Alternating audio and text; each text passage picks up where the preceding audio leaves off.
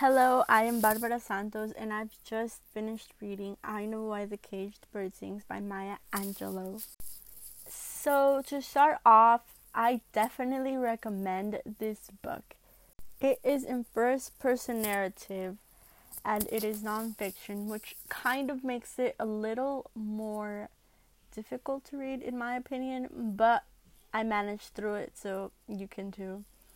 And what I meant by difficult is how some situations weren't descriptive as others.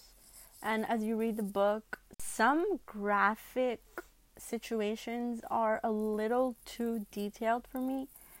And other little scenes weren't as detailed. For example, when the main character, Maya, vomited, I kind of expected her to say the words I vomited, since she kind of was descriptive about certain topics at first and then stated what she was feeling or doing in the moment.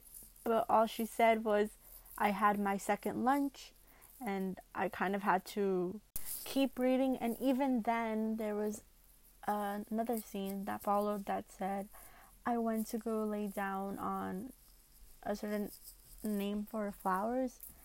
And that's the other minor issue, is the vocabulary. I didn't understand certain words and I had to constantly look them up, but it was a good read after all, and the vocabulary words for me were just a minor issue. And it was just a question of being able to understand Maya's, aka the author's, use of metaphors and symbolisms to do all the talking in her story.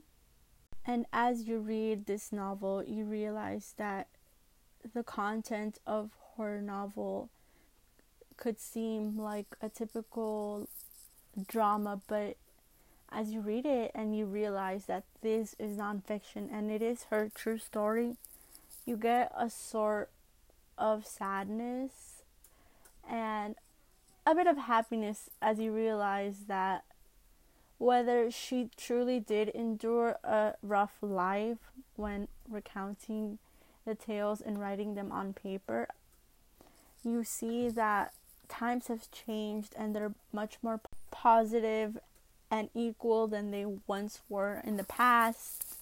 And I am in no way able to be compared to such a strong and powerful woman. I could relate to certain tales and little stories she encountered growing up.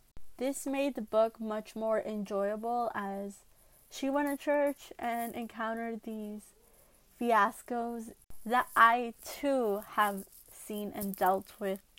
And whether you're not a church person, and whether you're not Black, and whether you're not a female, there are many ways that this book could connect to your life.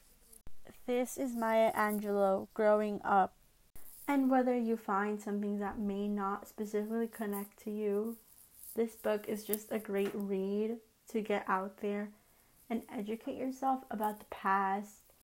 And in short, it was a good book. I recommend it. It includes unstable home life, sexual abuse, teenage pregnancy, racism, feminism, sexism, self-acceptance, and belonging. I recommend it, and good luck to you if you read this.